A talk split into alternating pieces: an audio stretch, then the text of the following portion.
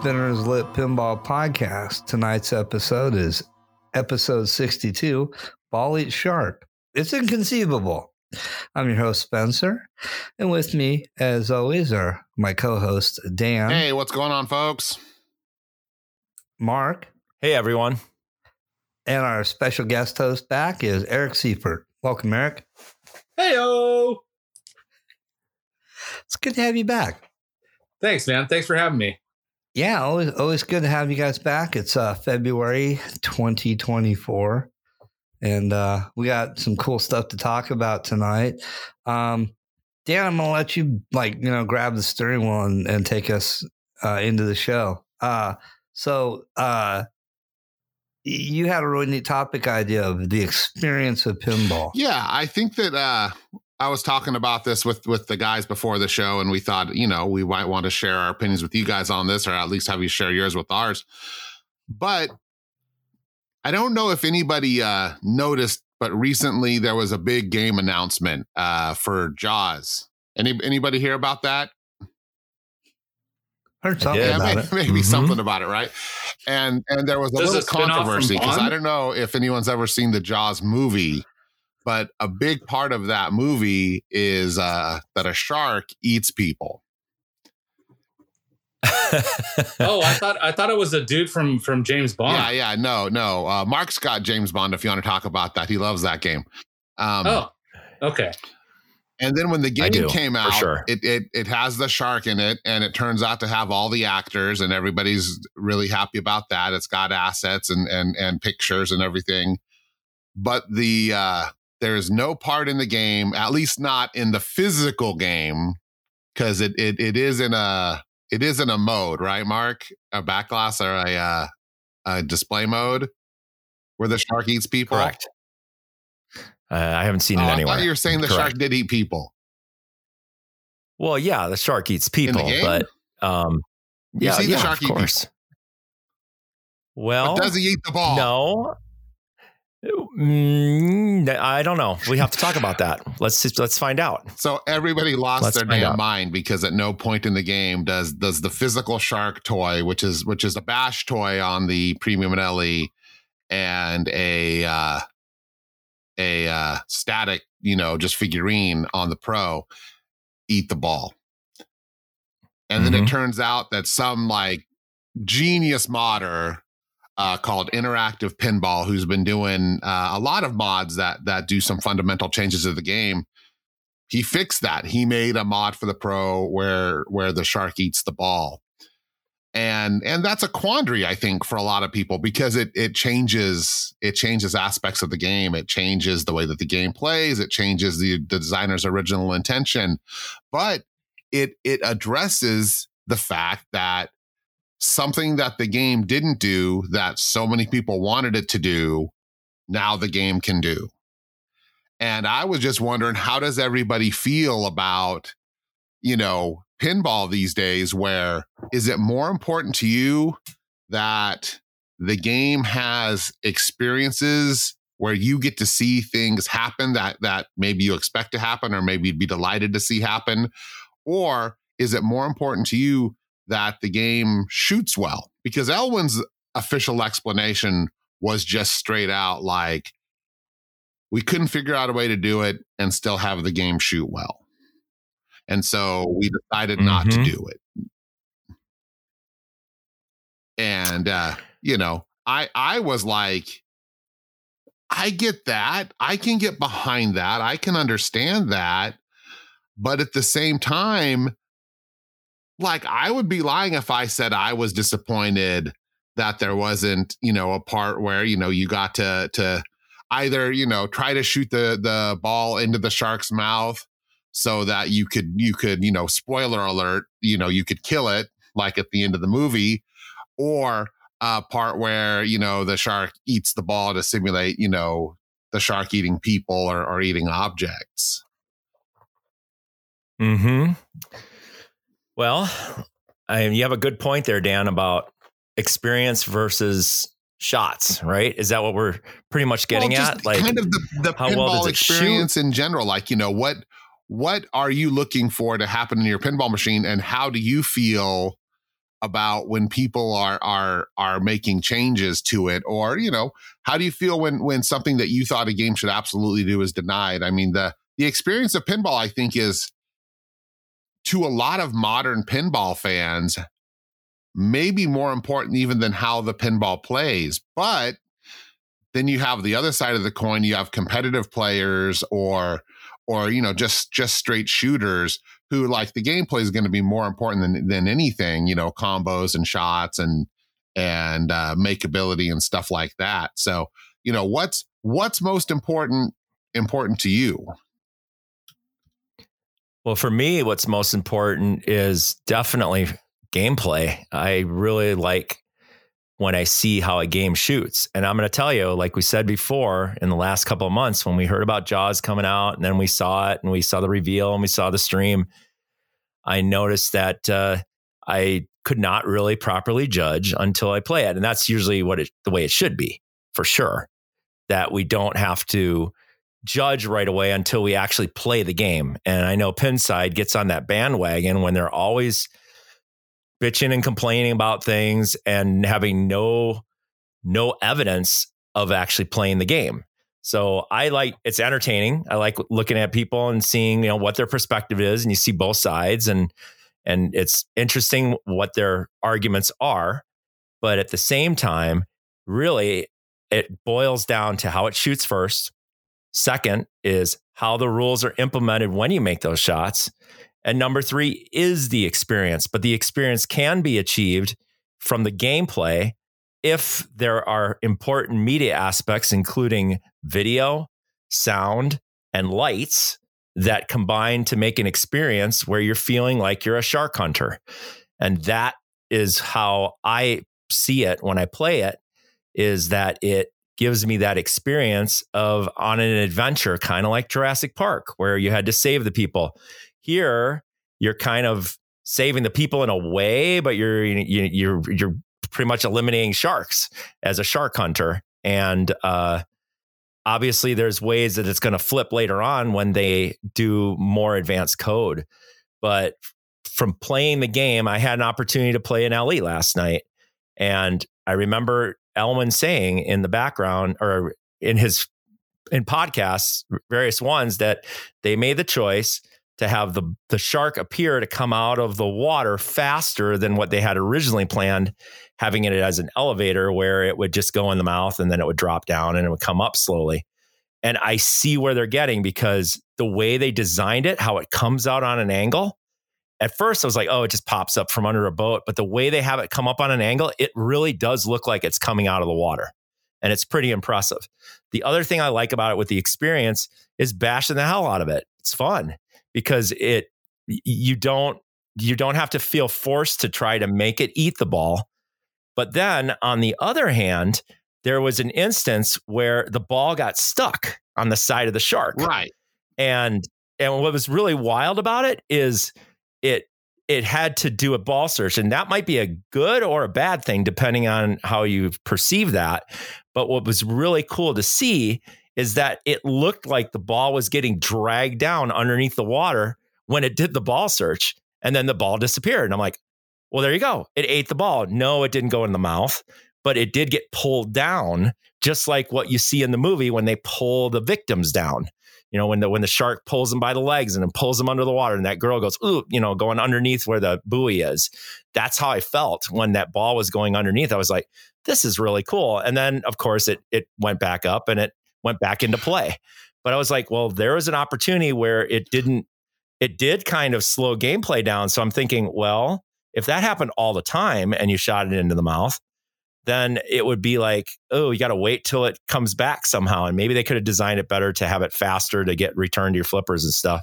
But I see why they made that choice. And I have to say that playing the LE with the flow and just being able to bash it and then have it go disappear it really is effective. And it definitely, even though it didn't eat the ball like people wanted, I have to say that the experience is there and it is just a freaking fun game. There's no doubt you, about it. I mean, it is too, super fun. Right? I played a pro too, and a pro is just as good. If I'm not, uh, I mean, yes, the glitz and glamour of it is amazing. The way that they did the side art is nothing I've ever seen before. It um like normal ones you see it where it has that bright look to it, but it almost had a shimmering look on the side like you're looking under the water. I can't explain it until you see it in person. It's really impressive. And then the the trim that they use, the white that color that they chose looks really nice. And and pictures never do it justice until you see it in person.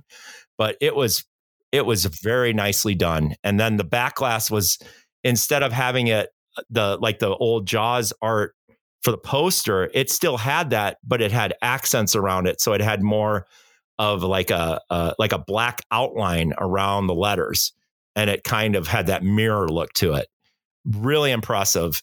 The other thing I liked about it for experience, and no one else noticed this until I I played it and I saw somebody else playing it, is the speaker kit that comes with it, uh, with the expression lighting that's around the speakers that does interact with the game because when you hit the chum bucket, the speaker lights flash red and then it shows uh, uh, like blue around the edges of the of the speaker and it keeps filling in all the way around the circle matching the amount of lighting that is around the fin that pops up. Oh, that's cool.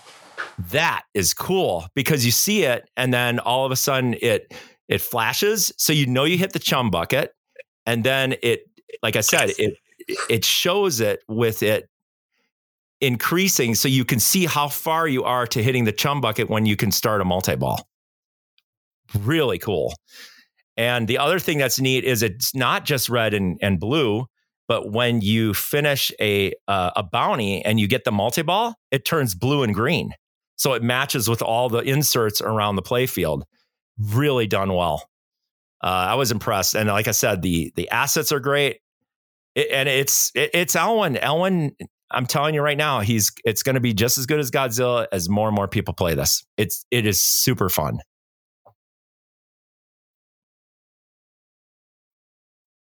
So yes, the experience is totally there. Absolutely, it's it's uh it, it's it's amazing how they do the the soundtrack too because you have the the sound and it starts off, you know, with the typical dun dun dun dun, but then you have the other parts of the score in the movie and it progressively gets more intense as you get through the modes. The way that they use the assets, I don't think this game would have been as good if they didn't have all the assets from the movie. It just fits so well and when you have the opportunity to start the multi-ball with the barrels, the barrels, you know, they get in the video they show the barrels getting getting pulled off from the boat and everything when they hit him with the harpoon and then you know um, richard dreyfuss is on there he's like now now now you know and you're just it's so intense because you're trying to hit that fin and then you don't and you're like oh man i got to do it again. It's just that one more game appeal. It's Elwin knocked it out of the park. I'm telling you people are going to love this game more and more people play it for sure. And like i said the jaw the pro doesn't really miss anything in gameplay. So if you're looking for a budgeted version of that game, the Pro is totally sufficient. Regarding the upper playfield, it's very satisfying when you hit that reel, but I don't think it's that necessary. It really doesn't need to be in there. So those are my thoughts. Okay, uh, cool. No, that's cool. Um, so on the experience of pinball when Dan talked about it, it, it made me think of something else because um, we talked about this before about you know um, like the shark eating the ball thing. And I go back to the uh, a couple games like the original Jurassic Park where the dinosaur ate the ball. But we also have to look at the time frame and and there weren't a lot of people collecting pinball machines at that time. So you go to your pizza place, your arcade, wherever, and you play that game for the first time, you see the the T Rex eat the ball, and you're like, okay, uh, wow, that's really cool. And then you tell your friends at school or work or whatever, and they go play it, and you go back and play it again, and you'd have that experience, and and the lighting the sound all played into that. Um, you know, there's plenty of games like that uh, that I can think of. Um, you know, there's Jurassic Park. Um, there's uh, um, Funhouse, you know, Rudy following the ball with his eyes and taunting you, and where, uh, you know, where he coughs up the ball. Um, you know, there's the sinking ship from uh, Pirates of the Caribbean. There's the the uh, you know Doctor Who. You know, there, there's there's tons of games that have those those moments. You know, and and the lighting can be a huge part of it. Uh, the uh, the Stern Indiana Jones is like that with multi ball with the lighting and the Ark of the Covenant where it opens and tips out and pours out all the balls. So you have those moments um, of that pinball experience and go, oh, I had that experience. I killed Kenny, whatever. But then I think more and more with the, and this is what's weird because more people now have pinball in their homes. I think a lot of the people pissing and moaning about the shark not eating the ball are people that have it in their home. It's like, okay, is it more for the experience, like Dan said, of just, oh, having that moment? Or like with the deep rules in the gameplay, because if the rules are really shallow, um, typical game I think of from the past, like Elvira, um, Scared Stiff, one of my favorite games to shoot. That thing shoots like butter. I love the call outs. I love everything about that game, but it doesn't have a very deep rule set. So having it at home for a long time, especially if you only have one or two games, that's probably going to get stale real but fast. But it has great moments. Um, that's that's moments. kind of the thing. Like like what Mark was saying about Jaws. I mean, wasn't really what I was going for. Obviously, Jaws is is going to be a great game right? Mm-hmm. It's a Keith Elwin. The guy, you know, is is is basically doing no wrong. You know, it it's a, a loved theme that that that people want to play. Um, and to me, like, I think that when they said, "Hey, Elwin's doing Jaws," we all knew Jaws was going to be a great game. Why are people hating on it so hard? Because it's missing this one particular moment. And is it right for someone to go in and add that moment to their game? Yeah, so I'll answer your question. I'll be a little more specific, and I apologize. but I, like I said, nice Jaws review. Yeah. Uh, but yeah, okay.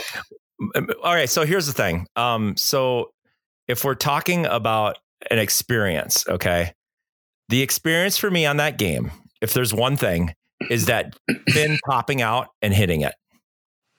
That makes that game fun. Right. That's that's um, clearly their big toy in that game. That's their big toy, and it's included in both and versions, it, yeah, right? it is it is cool. Yes, yes. Um, but as far as people who want something more, well, somebody came up with the idea, and now they have a choice. If they really want to have the ball be eaten by the shark, then they can go with that yeah, mod so, and purchase so it and put it in their It's game. like what five hundred bucks, right? And I don't know, you know. Hopefully, anyone who's listening to us has seen this, but it's mm-hmm. essentially mm-hmm. like a moving shark head that you shoot the ball into, and then it, it goes through and it comes out an up kicker and comes back down the ramp. And as far mm-hmm. as a mm-hmm. mod goes, like, dude, it's it's fucking cool. Like, yeah, that's a pretty hardcore mod. It's a very interesting mod because it actually changes the ball path of yeah. the actual game. That I, you don't see much. You usually see toys that interact with it, but not changing and, the and ball. And that's path. kind of this guy's jam. Like he's done a bunch that's of mods wild. like that. He did he did the uh the Jerry ramp for Rick and Morty. He's done some for Avengers, and he's done some for uh Rush. And what was the other game? God, there was another one too let me look at the website real quick. But he's done a bunch of these mods mm-hmm. that actually change the way that the game plays. You know, and and you know, I think that we've we've said a lot about mods, right? Where it's like, hey man, it's your game. You want to stick action figures or or colored lights on it or or do this or do that. You know, yeah, do do what you like. But when you're changing the core experience, are you going too far? You know, or is it you know in in in the pursuit of of personal satisfaction is is nothing off limits. If you've got the game and you've got the money like i could foresee people not buying a premium and buying a pro so they could put this mod on it. Like it's i think it's that good of a mod. I mean i don't know if i would put it on mine because as somebody who plays in competition i would want the game to play standard. Right. Right. Mm-hmm. I think also it really depends on the person that buys a pro and has it in their home. That's a pretty serious mod to do on your machine. That's not a it's not simple like putting LEDs in an older machine or putting a light strip in or maybe changing changing the silicone flipper rubbers, things like that. It's not something small. It's like you're digging into the guts of the machine and and you know you're doing something with obviously doing something with the programming or doing something that's triggered off existing programming in the network that's already there i don't know if a lot of people are really going to they're willing to roll the 500 bucks and then take a chance on possibly damaging their machine i mean you always hear these horror stories about people having bad node boards and then having to deal with stern uh, I don't know if everybody's going to go for that, but I think it's a cool mod. I think it. I think I would like to play one that has that in it and see how much it really it really changes things. But it looks cool from the video. It's just I don't know if it's something the average pinball owner is willing to uh, dig into. You know. Oh yeah, mm-hmm. there'll there'll definitely be a small percentage of people who are actually going to do that. But you know, is this guy going to sell a hundred of these things, a thousand of these things? No. Oh, he'll he'll absolutely so. sell a hundred.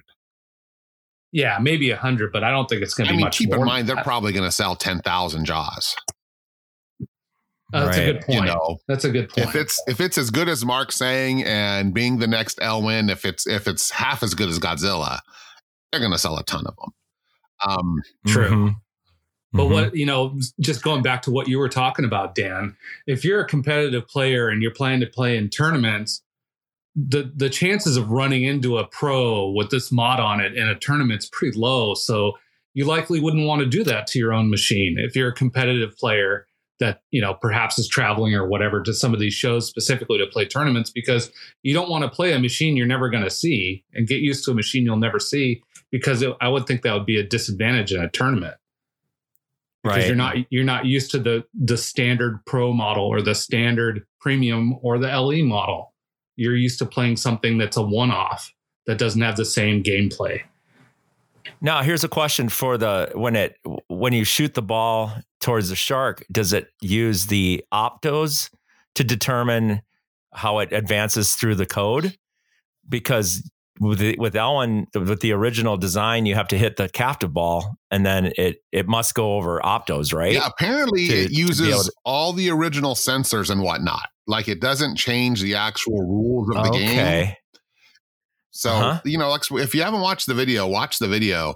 Um, but less than you know, less than just obsessing on on the Jaws mod. It's just you know, if you're looking at what's happening in pinball right now, I think you're starting to see a, a, change from like the the more hardcore games, right? You're starting to see more experience based games, more kind of pinball adventures. Like if if anything, it's going to sound kind of kind of elitist, but I'm not trying to be elitist, but kind of more casual games. Mm-hmm. Like Labyrinth. Mm-hmm. Like Labyrinth doesn't right. look like a killer it looks like it wants you no. to keep the ball going and it wants you to watch the ball do things. Godzilla, that was another thing with Godzilla. Even even as a pro, it was a friendlier game than some of the stuff that Elwin had done previously. And especially when you went into premium and the LE, it had a lot of mechanical things, you know, watching the building go down, watching the Mecha Godzilla thing happen, but watching the ball whiz around. Um, you know, it's it's one of the things that a certain podcaster, you know, named Kaneda loves to talk about is is you know the world under glass and you know the magic of pinball and, and more you know I think that you're starting to see a lot yeah. more of people who are like hey you know and I know Keith Elwin's, you know the world's greatest pinball player and I think his number one priority is always going to be how well does a game shoot. But I think it's becoming more and more important to people you know especially the people who are buying pinball now, the very, very vocal fan base, that the game has some magic, that it brings them in, that it's not just about how well it shoots or, or, or, you know, what kind of combo potential it has, but that people want to be amazed again. Yeah. Yeah. Why eh, people want to have that 90s feel. I mean, there's just certain moments like we talked about in previous episodes, those greatest moments uh, even like Addams Family, when that when you know multi-ball is going to start, just the way that it it's probably one of the most amazing ways of introducing multi-ball about to start with the way that it ramps up the lights and and you know and the sound effects and everything it's just oh yeah awesome yeah, you know me i'm you a know, big moments guy like again thing grabbing the hand yeah. to me is like you know I, I could I can Yeah. die happy when that happens. Of course, you know, again, my evolution as a pinball player, you know, I have to be a little bit more like, yeah, you know, I think actually grabbing the hand might not be always the be all end all. You know, I'd like to get some super jackpots, please. But I Yeah, I mean, you have a good point. I mean, the thing that I discover with that is in order for a game to have that appeal to get sucked into the story, I do have to agree that there have to be moments. There has to be something that makes that game unique compared to other ones that that grabs you in, that that makes that oh wow, I want to see that again. I want to see that again. And there's always something you can name a game and you can say, "Oh, that's something that's memorable." And it usually does have something to do with some kind of mech and something magical happen with the ball. And the games that we've had today haven't really done anything innovative yet that I've seen that hasn't been done before.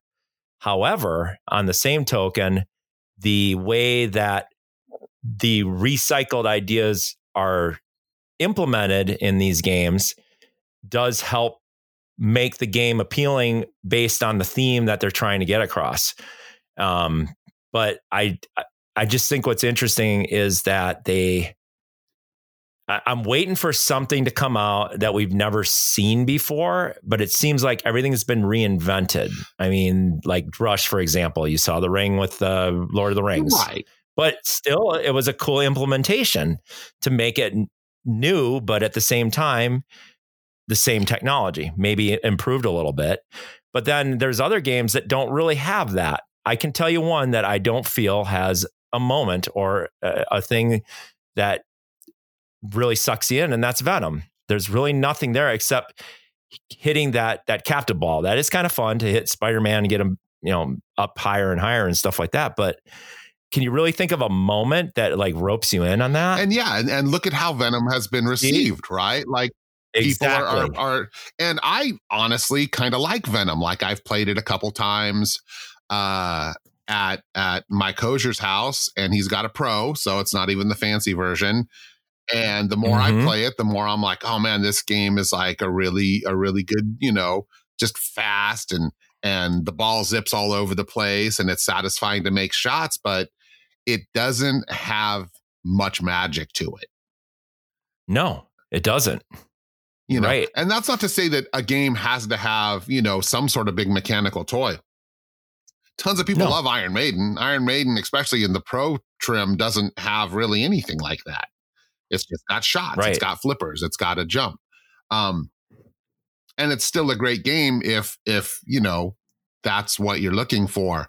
But I think that as we go on, you know, you're seeing more and more that like the games are kind of getting more complex mechanically, and you're seeing, you know, like I like to come back to Labyrinth because I haven't played Labyrinth yet. I really want to play Labyrinth, uh, just from the standpoint that it looks like a cool game. I'm not a huge Labyrinth fan or anything, but I like the fact that it's got characters popping out and interacting not necessarily with the ball but with you and it's got it's got the topper with the people talking to you uh, the monsters talking and basically they're talking to you.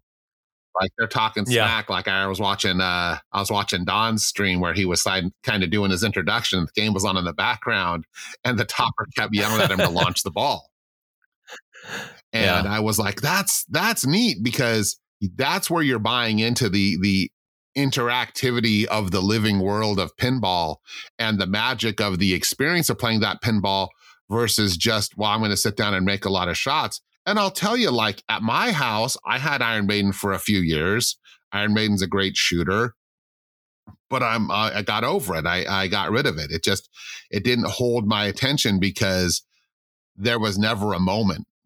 Where i have games that are definitely arguably crappier than iron maiden. Mm-hmm. uh, you know, I have Transformers, and I think it's fun when you know you're you're you're playing it and you're launching the ball, even though it doesn't have any big interactivity, you know, mechanical moments either.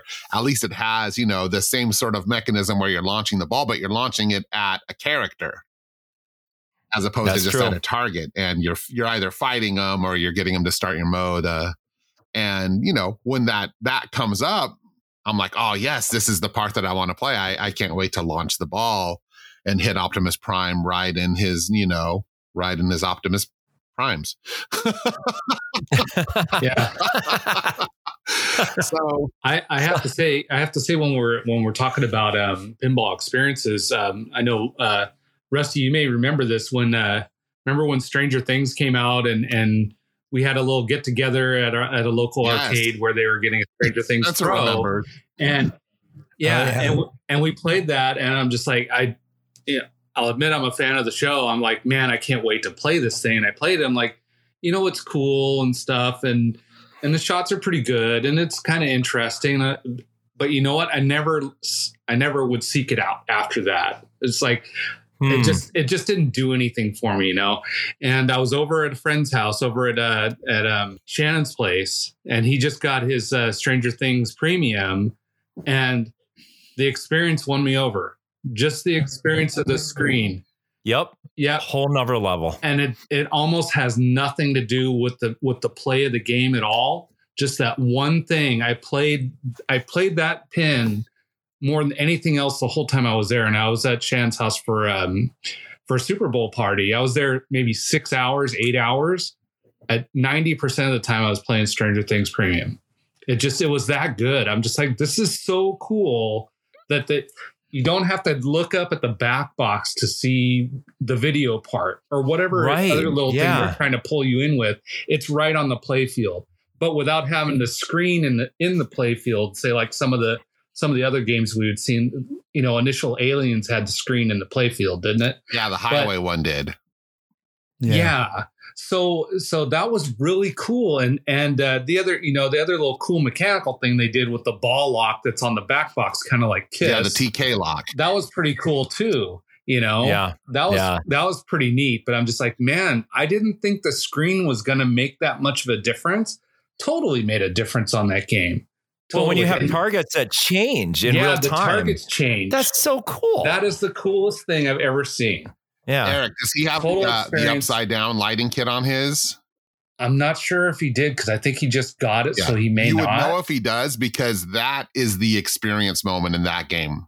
yeah, when, Agreed. when the lighting goes off and it, Yep. uh, all the black light comes on and you see all the different like Oh. detail and stuff and the, the plastics and the play field like you just go like oh this is awesome and yeah stranger things is Yeah. is a decent game like it shoots Right. fine you know Mhm. even on the pro you have a launch ramp and you're you're fighting that that monster thing although you're just Yep. kind of trying to hit the ball up in its up in its hole but yeah when you Yep. actually get all that fancy lighting and stuff into it it becomes a completely different experience and that game Yes. sells itself because you're just like oh this is this is actually pretty dope yeah, You know, and the other thing too is when the Demogorgon shakes, when it gets pissed when you hit it, that's way more effective than just having it sit there static. right, right. Way more effective. I mean, every time I play the pro, I'm like, ah, Yep. and it just sits there, you know. It just, but then when it goes roar, you know, and does that, you know, roaring sound, and then it moves, it's like you're pissing it off. You want to smack the hell out of it. the upside Yep. down lighting on the pro does get it close though it's still like that's that's It a does, it neat, does, you're neat right. feature but yes you know the It's projector brilliant, and, and uh, how the, they do the that. animated yeah i always forget that the demogorgon is actually motorized or at least Uh-huh. uh Yeah, manipulated magnetized Yeah, it or whatever. Yeah, it does Mhm. something so it moves on its own i i was Yeah, Right. it shakes. yeah so yeah that's just you know and again it's just it's the difference like between like well this game's cool and i'm going to play it a few times and like i want to play this game i want to see these things happen yes, you know yeah, Yeah. yeah. The, the experience on that thing totally sold me, and yeah, not the shooting, not anything else. It's just the experience of it. It's just like I want to play this more and see what else it does. You know, And Right, I'm not and- just gonna. I'm not just gonna you know spend a buck or hang out at a friend's place for a half hour or something. It's like I want to spend like serious time on this thing and see where it goes. right like if we were Mhm. all standing around a pro with no special features on it playing against each other that becomes the experience Right. Right. But if you're, you know, if you're at home, if you have one at home and you're practicing by yourself, you're just, you know, you're just trying to get the mechanical stuff down, Yeah. just get the timing down, that kind of stuff. You're not really paying attention to the game. yeah if you're playing casually Right. you want to see crap happen yeah, know, Mhm. and Yep. and it doesn't necessarily have to be big fancy mechanical toys but you just you know imagine imagine a medieval madness where the castle doesn't blow up. Okay, Right. easy. That's attack from Mars. An Yeah. attack from Mars is Right. great, right? I'm not taking Yeah, anything away from attack from Mars. Attack from Mars is excellent. You know, and some people would argue it is better. They're wrong, but I'll let them argue that. And I love both the games. But medieval madness is better Yeah. because they added in the experience of of the exploding castle. Although jiggly Martians are, Yeah. are pretty freaking cool. That's true. That's Um, true. Yeah. You know, you you don't even have to like, you know, point at Stern and go like, why are you taking all the cool magic out of games? Um, because, you know, I think Stern's trying their best. You know, they they they put in, you know, you got a dinosaur that eats the ball on on the premium and the LE of Jurassic Park. Right. But it throws it around, and then it sometimes which throws it on cool, the play too. field, and sometimes it nicely places it on the habit trail. yeah. It's cool. I, I mean, it's funny how Kaneda constantly bitches about no magic in the games, but when I look back, Stern's come up with some pretty cool stuff. I mean, who who would have thought the idea of speaking of Spring, Stranger Things when it looks like a drive-in, right? You're looking at a drive-in, and all of a sudden the screen opens up and it becomes a ramp. That's Yeah. pretty cool. Yeah. You know, and then you have to shoot it inside the mouth. There we go. There's another one eats the ball. You know, I mean, Yeah. It is an ugly it's pro. it's innovative. I What- said, what'd that you is say? an ugly pro, by the way. When it doesn't Yeah. have the changing Yeah. screen and it's just the buildings on there. yeah, Yeah. it sucks. no, Prima's or LE's the way to go for Stranger Things, no Or, doubt. or another, you know, another mech is just the um the the uh the ball lock on Aerosmith, right? Who the hell thought Yeah. of that? That's crazy. Yeah, Anytime that's the game true. throws Yeah, the well- ball through the air, it's dope. Through the It's air. cool. Yeah, it's cool. Yeah, It's cool. yeah. Um, I'm trying to think like uh, now. Here's a good example: Foo Fighters, great shooter. What moments are there really? Uh, it grabs the ball, has the post, Oh, it's What else? it's the I dead mean, post.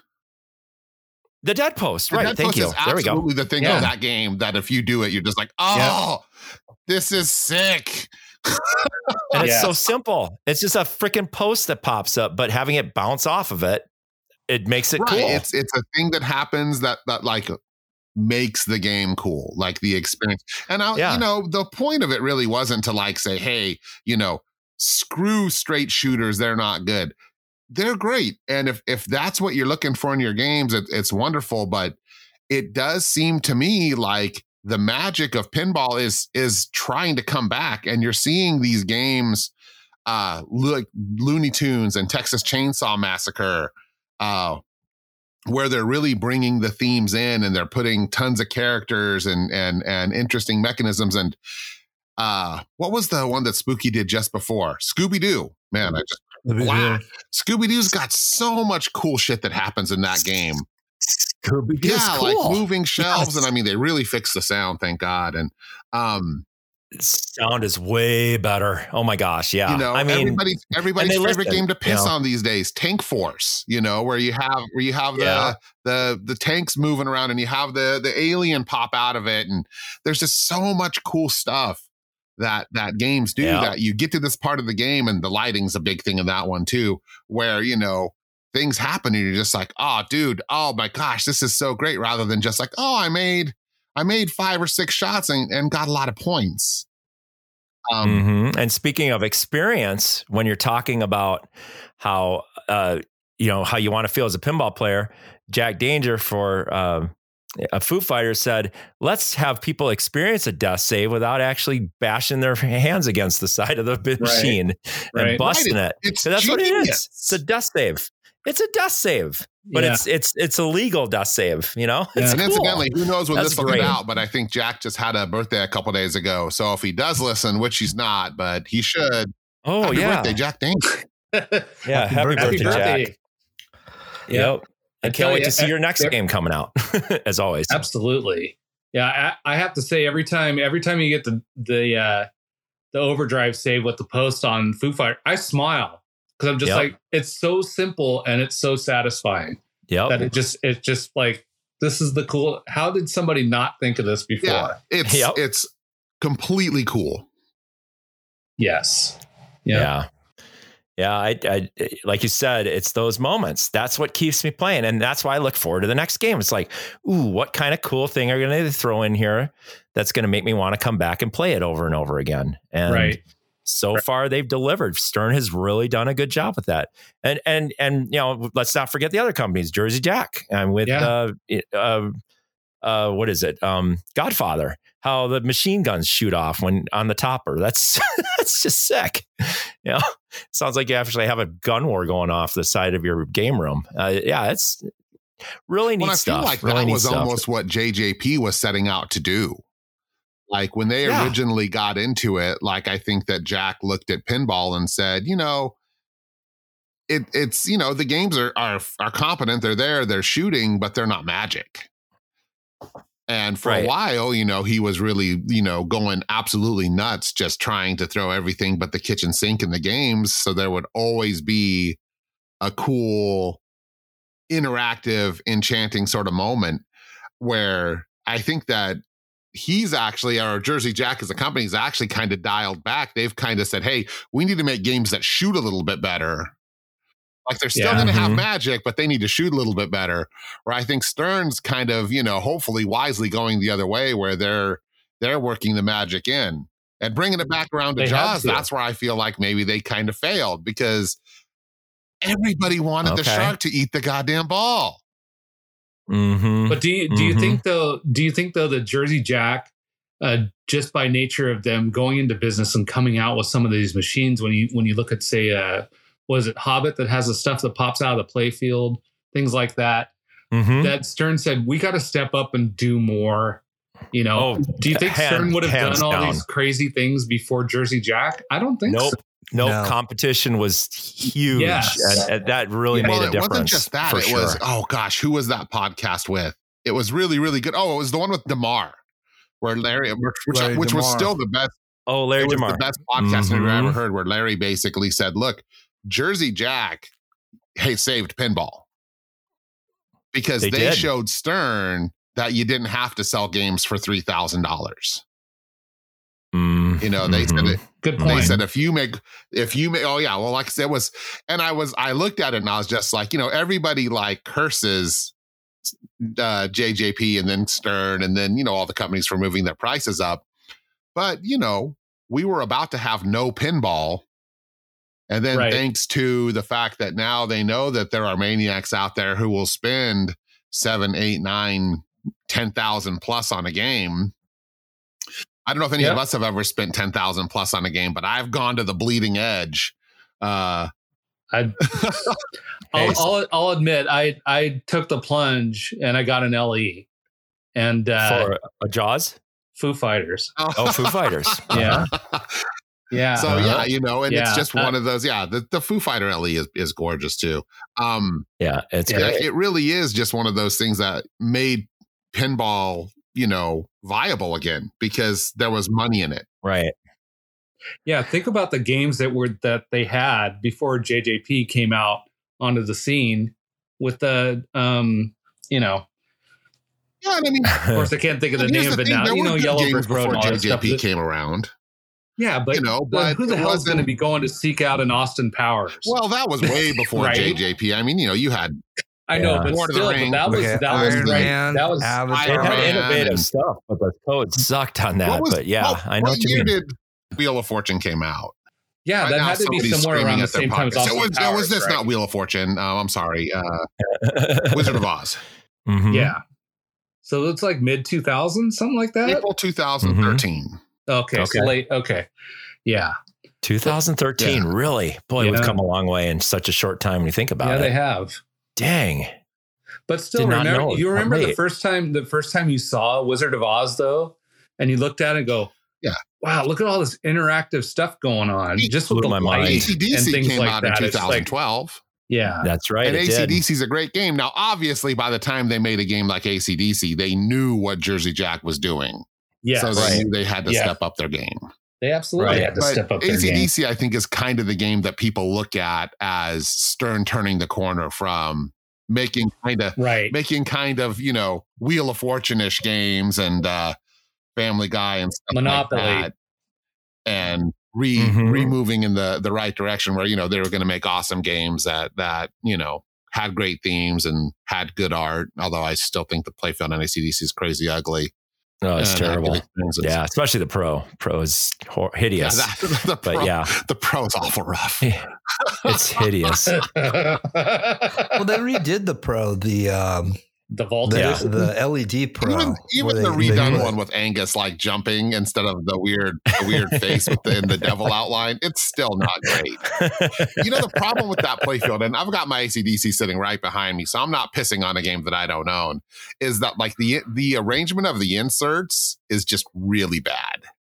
They're all sort of Mhm. blocky, and then It's they're like sort of stacked on top of each other, and then there's a lot oh of yeah, a lot of Photoshop band art. Yeah, At least on the Luci, they added some hoochies into it.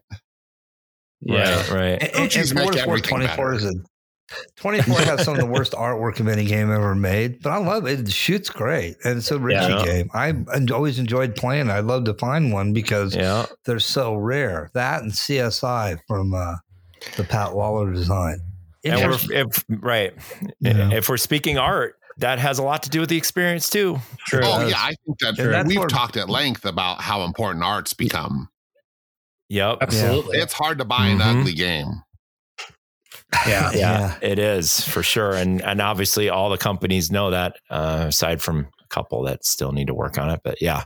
Wait, wait, wait. Mhm. What? Who needs to work on it? Who's making ugly games? Hmm. I don't know, Spencer. You know what that one's called again? I'm wondering what you're talking Which- about. which- Yeah, me too.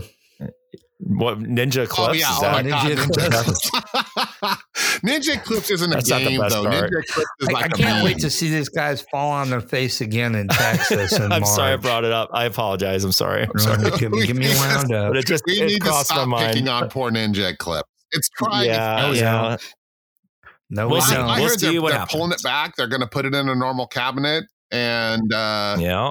And charge twelve dollars if for they it. charge twelve, if they charge twelve bucks for it, I'll buy one. Here's There the thing: go. Yeah. like, if they brought out Ninja Eclipse and it was a full size arcade grade pinball machine and it was like three thousand bucks, so many people would give it a chance. sure. Absolutely. They should do that. They should just make Like, it a You know, if somebody price. came out with you know the world's worst theme, but it was like five grand, people would give it a shot. They would be like, "What do I got to lose?" Right? But if it was three thousand dollars, like any pinball person who's ever bought a game would be like, "I'll spend three thousand dollars just to get something new in box." Hey, Sure. hey, if you're feeling really, really just jonesing to throw money away on it, the shittiest game ever made. There's a. Uh, I just saw it. So I was on Facebook Let me Marketplace. guess. There's Baby a uh, Pac-Man. No, no, Thunderbirds? no. That's that's a, like a massive step up. It's a, um, what's what's the really fucking bad one? Um, Thunderbirds? Thunderbirds. There's a Thunderbird. Oh, I knew style. it. I knew it. Yeah, I for, called for 4K. It's like, dude, I'll give you 12 bucks if you just light it on fire. Send me a picture, you know. Um, Look, I've Yeah. never played Thunderbirds, so I really want to see how bad it is. But I can't believe that it's like so bad that I'd rather not be playing pinball. Let, let's just put it this way. If they keep the buttons the way they were originally, you touch the buttons, and that's the first thing you'll do is like, this No, game heard- sucks. Yeah, I and you don't it even has shoot really it yet. like cheap, like sharp edged button. It, it hurts your fingers. I'm not joking. I that's so tried it. weird. I tried it in at, at Pinburgh over, and I was like, "This It's to make you feel alive. Yeah. Oh yeah. Okay, for sure. And back to experience. That's like a number one thing that's going to ruin an experience. Like if you touch the game and it feels cheap, Yeah. like a lot of times I'll play Yeah. like a stern after playing like, especially if you move them, but like I'll play a stern after playing like one of my JJPs or something. I'll just be like, wow, this thing feels flimsy. Like it feels like you can Mhm. flex the cabinet. Yeah, that's true. Hmm Like you could like you could Yeah. kind of like you're steering it. Like you could will like you you push against the cabinet and you can feel the movement. It's it's insane.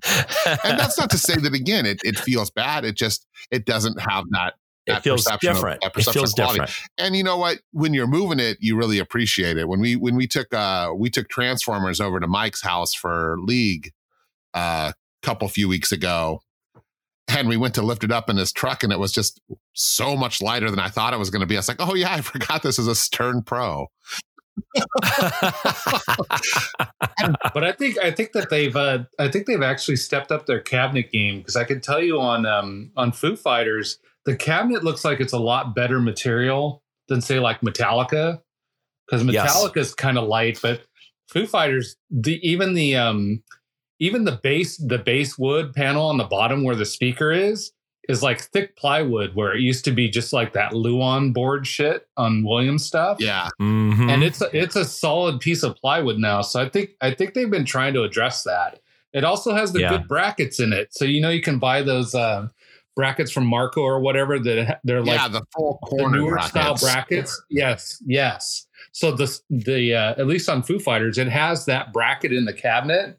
Where on say Metallica, it does not. It has the older, you know, just little thin stamped steel thing. But the newer one Mhm. has the heavy brackets. I think they've been trying to improve their quality on the cabinet because it definitely has a different feel from Metallica. Even though I know there's like a 10 year difference between those two machines, the cat the cabinet itself, the quality is way Do better. you have a than the do you have a wood back box Metallica or do you have a metal back box Metallica? I have a wood back Okay. box Metallica. I have, I have a metal back box, and I, but and I will say it feels a lot less cheap than Transformers, which is also a wood back box game. Which Yeah. came Mhm. first? I, they, they started doing the metal ones Yeah, later, the wood right? one was Yeah. the just the kind of traditional stern back box, and then yeah, the metal ones came out like right Like towards the end 2014 of, or of DMD, probably Okay. like WWF or something, or WWE. Yeah. So I wanna- doing that. My Metallic is like a 2013, I think. And it, yeah, like I was saying, it's a wood back box. And I think mine's like a Oh, 2018, like a. Pro LED. Yeah. So, so talking about experience, um, when before before uh, I keep wanting to say Jetsons, but it's uh, Thunderbirds. Before Thunderbirds ever came out, they were just showing some real pre-production stuff, and they showed a little video of the the ball mechanism where it was like an elevator where like one of the spaceships would come out of the ground. Uh-huh. Yeah. from the show. I remember that as you know as a little kid going, "Oh, that's really cool." And, and then the ball comes out and then it rolls down a Habitrail. I'm like, that's really cool. But then, Mhm. and I haven't played Thunderbirds, but then, you know, the general consensus is it's an absolute dog turd. Um, and I go again to experiences. Um, the Shadow with the magnet in in the uh, not the sanctuary. What the do they ball call lock. it? The ball lock, right? The, the ball lock. Yeah, The sanctum. Yeah, the sanctum. Thank you. The sanctum. The sanctum. Yep. Okay, that Yeah. never gets old, man. Oh, no, That- that's- for me. That's I mean, fantastic. you know, yeah, and it's just a Mhm. simple thing, you know. But yeah, um, Yeah, and it's not even arguably the big toy in the game. The big toy in the game is the battleground, but It- No, the it's moment, The battleground, the yeah. experience is Yep. yeah. When you hit that thing and it stops and jump, jump, jump, the ball flows down and the ball flies up there just on its own. You just God damn, that's cool. I love that. right. How they did that. I mean, is it two magnets? No, it's just is one that how they magnet. did it? They just one pulse it the right way magnet? and it Just just flies right up there like it's supposed to. God, it's so cool. Well, you know, and, and then Eric also brought up when we all got together that time. It's a pizza place, and it was just before COVID hit, where and, and Stranger Oh, yeah. Things had just come out. I got Yep. Seth to come out because he's a huge Stranger Oh, yeah. Things fan. and Uh-huh. uh, um, and Seth's always the, my my middle son. He's kind of the quiet one, and uh, um, you know, he's like the antithesis of Mickey. And uh, I was like, "No, come out, Stranger Things." He goes, "No, I'll do that. That sounds fun." And then we were having a good time, but then like the ball kicked me, and this dude had been on location two days, and you're like, was, like, "God, he's brand do new, this yeah. again." Yeah. It it's was brand, brand- new. brand new. It And just got out of the box. just out of the box, and like, Yep. it, and like it just it keeps it gets in the subway and it keeps jamming. Yeah, It's got ball good surge. going off all the And, time. and so that you were talking about the experience, and like Brian bought his boys out. We were all having those great fries, Yep. Yeah. um, and pizza, and I'll just, we were just all having a really good time. And it reminded Yeah. me of the old days of a Friday night out at the pizza place, playing pinball, having food, and just and that part was great. Yeah. And uh, but it was like the, the game was being a butthead, and that's what Well, until really, the post came out, Yeah, remember? And then the post post- literally yeah, with- with- on out Kendra. on Kendra. It That literally It shot, shot out. right out. It's laying on it's laying on the ramp. And Kendra's like, I don't know what's wrong. And I look at it, I'm like, I don't know. And I look at it, it's like, oh sweetie, look, the post is laying on your ramp. You broke it. She's like, shit. Well, it's like That's not exactly what I'm talking about, but obviously, yeah, quality. You know, we've kind of gone down the quality road, which I feel like we go down a lot. But yeah, the quality is obviously a big part of the experience. This is just more about Right. Well, like you know also, more about the gameplay versus you know the Yeah. the theatricality of it. But yeah, I just you know, God, that was that was that was the best worst night it was. It was. but, but it's interesting you guys this say one that. specific game, but this one specific game was like, Yeah. Fuck all But they had. Jurassic Park. They had Deadpool. You know, What else they had? They had Jurassic Park, Deadpool, and I think Iron I don't Maiden. know, they right? had, they, I think had they a had like great five That lineup, sounds they had really good French fries Yeah. and halfway decent pizza. But Okay, what were Yep. those fries that were like? garlic fries or something. Garlic Garlic fries, fries, they're and good. Thai There was fries and Greek fries. And yeah, That's yep. the Thai- Greek those- fries, the Greek, Greek- fries. Well, th- these were Thai. These were like Yeah. Thai sesame fries or Okay, something. okay. And then they had the, uh and then That they had the garlic fries. Both were really good. What's what was that place again? Papa Vito's or something? or Uh, Vito's. Yeah, was called Vito's. Vito's? Yes. Yeah. Vito's Little slice Pizza. of Italy. Yeah. Yep, that's right. I can And- see it in my mind's eye. It's down Dude. on 15th, R right? Street. Yeah, R and R 15. R Street. Street. Remember where Yeah, they like were? Are they still on. there? Or 20th. Yeah. somewhere, I don't know, man. We've lost, Do they we've have lost games a lot there? of restaurants downtown. Yeah, I don't know if they still have games in that particular place, but um, it's still there. So it's interesting you guys say this about you know reliability, and I think that's the tricky part with with manufacturers is like where is the balance? Like you Right. want all the magic, but Yep. then they, at the same time, it's like, well, how many mechs can you put in a game that could be reliable enough that it doesn't break down all the time? I always wonder like how do they make those decisions, right? So Yeah, Yeah. that that uh, that actually um, I, I jokingly referenced Twilight Zone, but the only reason I got my Twilight Zone is because the operator wouldn't put it on route because it was always breaking, Well, you know, Mhm. the, and I got the it. thing with Twilight Zone historically was that there are a lot of nice condition Twilight Zones out there because they never worked. And Yes. the problem with Twilight Zone Okay. isn't the mechanics. It's that the boards, the WPC boards for that generation of game couldn't keep up with as much game as Twilight Zone is. Like it's Yeah, all the I time would agree. blowing its 12 volts. So my my game right now needs its 12 volts rebuilt because it, Yeah, mine, ju- mine just uh, mine just went down again. I I think the um the slot machine kicker either the uh, the coil went out or something mechanically broke because it won't launch out of there. But before that, I had a ba- bad opto board. I've had the uh, the diverter ramp wire that goes down to the solenoid. I've had that break. I've had all sorts of weird things happen on Twilight Zone, but it, the slot machine just gets beat to shit. And Mhm. there's not a whole lot you can do about it because it's just going to get beat to shit because of where it is on the playfield. I feel Yeah, almost bad but- saying this, but like my Twilight Zone, I've had it since like 2016. And it's Yeah. almost never given me trouble. And the times that it has given me trouble, it's almost a thing that you're sort of like, I guess I could understand that breaking. The one really like standard sort of issue that my Twilight Zone's given me is the the uh prox the eddy sensor near the trough where you have to go in and plug it in. Uh, besides Yeah. that, that game's been pretty bulletproof for a Twilight Zone.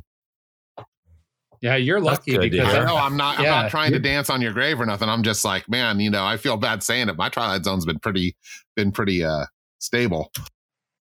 yeah, I I I don't know if the one I had had some other problems too, but I've had mine since about 2004, and uh, right now I've got I've got a bad chip in the soundboard, so the sound's all wonky. Like I said, the opto board went out. I also used to have a problem where the uh, the far upper right there's a blue flasher that only goes off when you defeat the power, and uh, every once in a while it would blow that transistor. And other than that, it, I think it only blinks when when I don't even think it blinks in attract mode, but it was obvious that that transistor had been changed a bunch of times. so I changed the driver transistor to some other stuff, and I had to do a board repair on that, and because it had blown the trace off the board. Oh boy. And uh, Mm. You know what?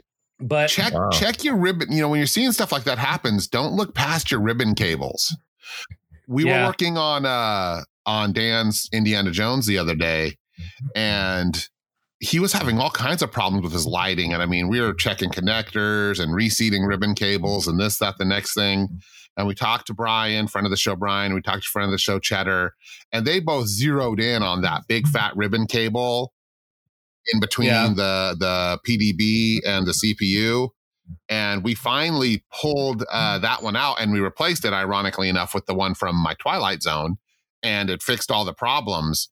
And we're like, oh, well, that was interesting. And I mean, we had reseeded and flipped it hmm. over and deoxided and just hmm. did any just it was just just bad. Like that ribbon cable had just Dang up the cables. ghost. So every once in a while, Yeah. yeah, check that big cable. But A lot of has to you do know, with yeah, cables. especially Yeah. those those WPC ribbon cables. But you know, just to kind of Yep. sum up on on the experience thing, you know, it's not saying that anybody's wrong or anybody's right. Uh, I just think it's really really interesting to see that. I think that with a lot of the new games out there, um, you see the magic of pinball kind of coming back. You know, shots are great. Yes. I love a good face melting shooter. I know that Mark appreciates a good face melting shooter. You know, I think I think Spencer appreciates a great face melting shooter. Um, you know, Eric hates games that melt faces. Yeah, right. With this, you know. So, but uh, Yeah. but yeah, you know, I wasn't. I just Yeah. thought it was a, an interesting thing, you know, and I was wondering how you guys felt about it. So, thanks for thanks for sharing your opinions. And a Jaws review. And we got a. Jaws So review go. in there. Oh yeah, that's right.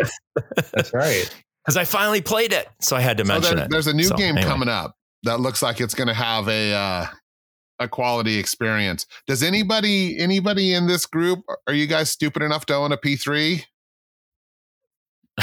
Just you, Dan. Oh, I know a guy. do.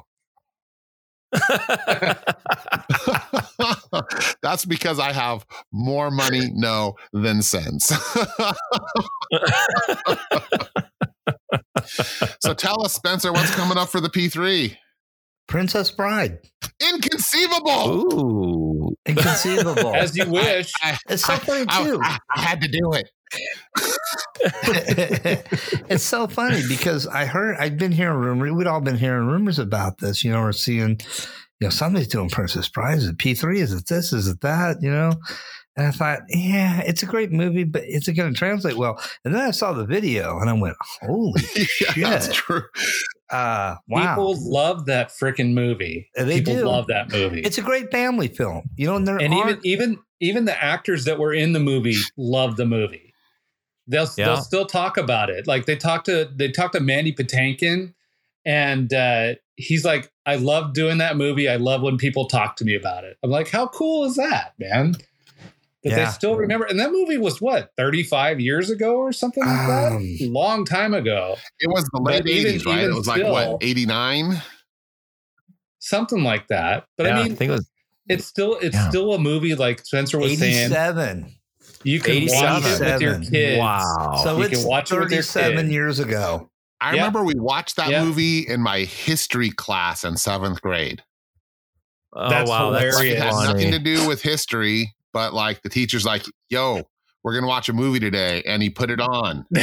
and what does that have to do with anything that you would learn in school? I know, but it was Not a damn awesome. Hey, it was And it wasn't- literature. It There wasn't you go. There Stand you and go. Deliver. You guys are all Yeah, about my no. age. Did you guys all have to watch Stand and Deliver in school like every single year? Yep. no. Yep. I didn't have to watch it in school, but I did watch That it. or kill it to kill When a are gonna mockingbird. make I a watched Stand that and one all the Deliver time. Oh, I saw that. Oh, kill, To Kill a Mockingbird, great film. Yeah, great Yeah. Where you film. have to where you have Yeah. to shoot to learn calculus. Uh, d- Okay, Yeah. Hey, complete, complete left turn here for a second. Um, yeah. Do you, any of you guys know the character? Um, oh god damn! I'm thinking the little boy, Scout's little friend. Um, In what movie? and To Kill a Mockingbird. No, Boo Radley's not the. no, not Boo Radley. Uh, it's Oh, the man, little boy. Um, You know, there's an app for that. I can't remember. There is. Um, There's an app for that. eh, okay, he was. Uh, that was that was supposed to be Truman Capote as a little boy. I had heard somewhere. Huh. I don't know if that's true, Too but true. um, I, I think that was the year I was cutting a lot of class in high school. I don't think I saw that. smoking dope and riding up and down on the lifts. Pretty much.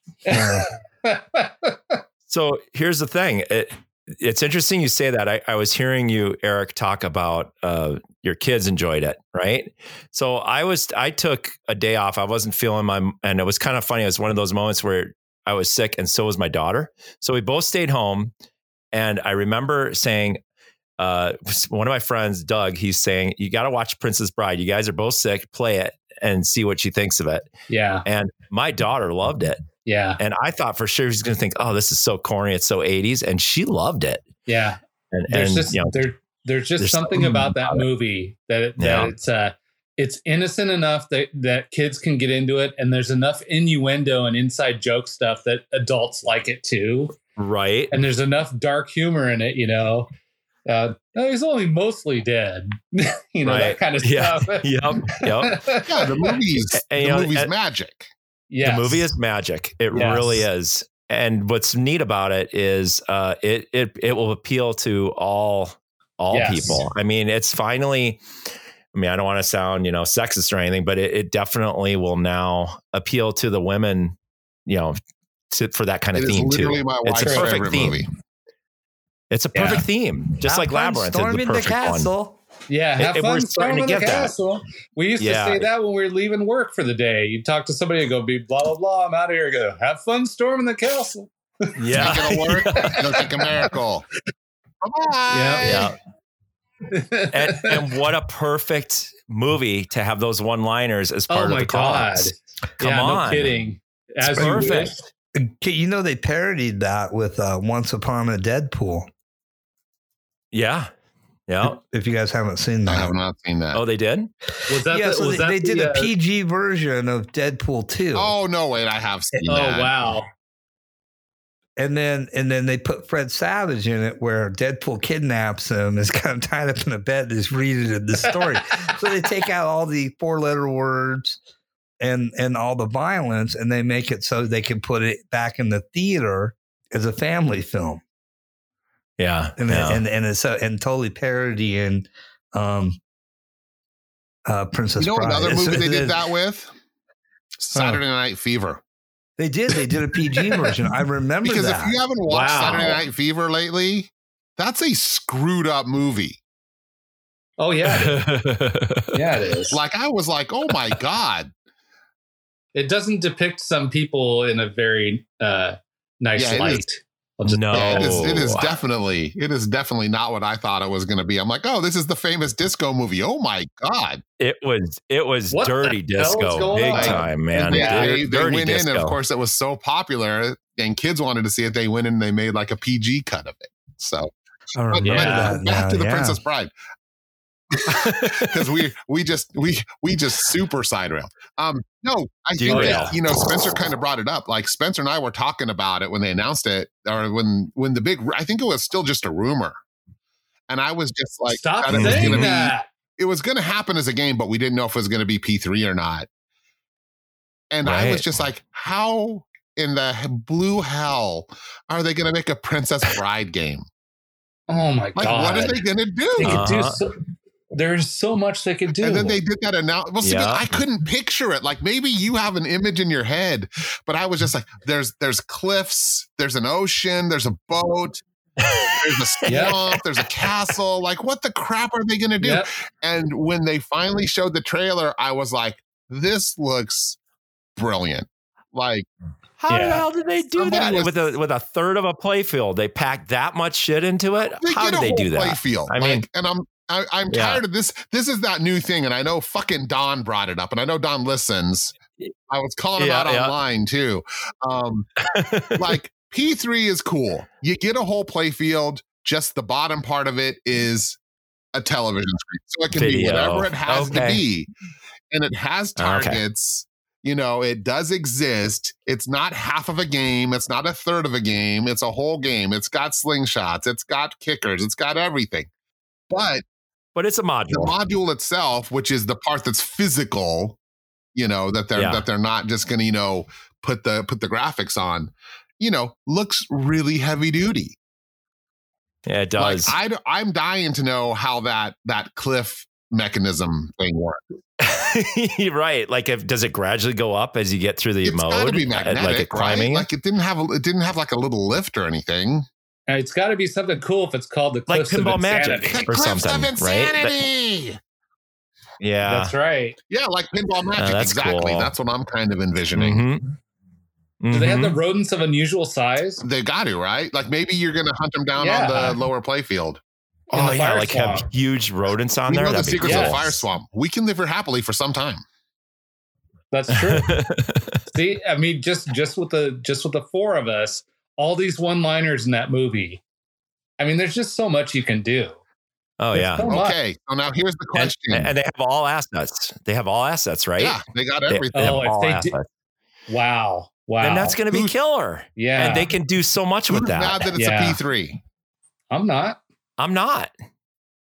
I'm not because uh, they can do really cool things with the video assets and maybe inc- incorporate it into the gameplay and on the on the uh, on the screen that's in the playfield. Everybody is I think pissing on this thing for being a P3 module. Why? Because they don't There's have no a point. P3 and they don't want to buy a P3. And being a P3 Yeah. owner, I almost can't blame them because it's expensive and really, really heavy. But it's not that expensive. Mhm. Like the basic P3 costs, I think, a little bit less than a Stern Premium. Okay. So, so how about this then? If we're circling back to the whole thing where we talk about experience, why would you care if it's a P3 if the experience is there? Right? right. It's like who gives a shit who makes it? As long as it is if it plays good and it's a great experience, I don't care if it's a Stern or if it's a JDP or it's a P3 or even, you know, say Haggis or something or Heighway or whatever the fuck it is. As Mhm. long as it's a good game and it's a good experience. That's that's So the have deal. you been by to spend any time on on my my P3, Eric? No, I have not. So, so No, being a not. P3 owner, I will tell you that the experience of owning a P3 is very interesting because Okay. the P3 itself is cool. It's really neat. You know Mhm. what? I'm gonna. I'll put it in a language that I know Eric will understand, and and you know I know Mark probably will get, and Spencer probably get. It's a lot like owning a classic car. Oh, okay. All right. Okay. It's Mhm. definitely got its own way of working. Nothing works the way that Yeah. you think it's supposed to work.